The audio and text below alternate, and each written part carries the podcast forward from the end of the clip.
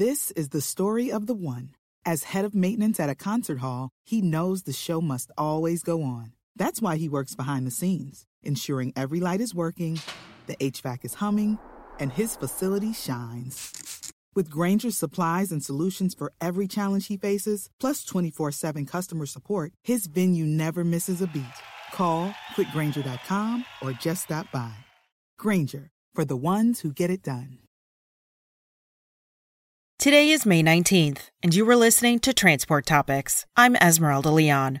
How is university research advancing transportation technology? Hear from scholars at Carnegie Mellon and the University of Michigan to learn how they are paving the way for the technologies of the future. Give a listen at ttn.ws/roadsigns58.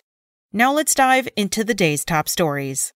Truck tonnage in April increased a seasonally adjusted 6.9% compared with year-ago levels, according to American Trucking Association's For-Hire Truck Tonnage Index. When measured against this past March, April tonnage declined 0.3%. Trucking represents 72.5% of tonnage carried by all modes of domestic freight transportation, including manufactured and retail goods, according to ATA. Trucks hauled 11.84 billion tons of freight in 2019, and motor carriers collected $791.7 billion, or 80.4% of total revenue earned by all transport modes.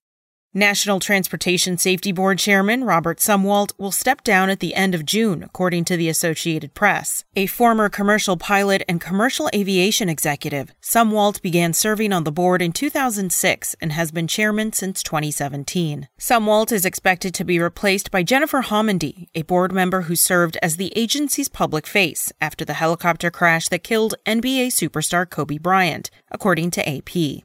Tesla's claim of a full self-driving option has come under scrutiny by California's Department of Motor Vehicles. The state is reviewing whether the company is violating the law by advertising its vehicles as being fully autonomous without meeting the legal definition of self-driving. California prohibits advertising vehicles for sale or lease as autonomous if they can't meet the regulatory definition. Tesla advertises the $10,000 option on the website for its electric vehicles, but the same website says the vehicles cannot drive themselves.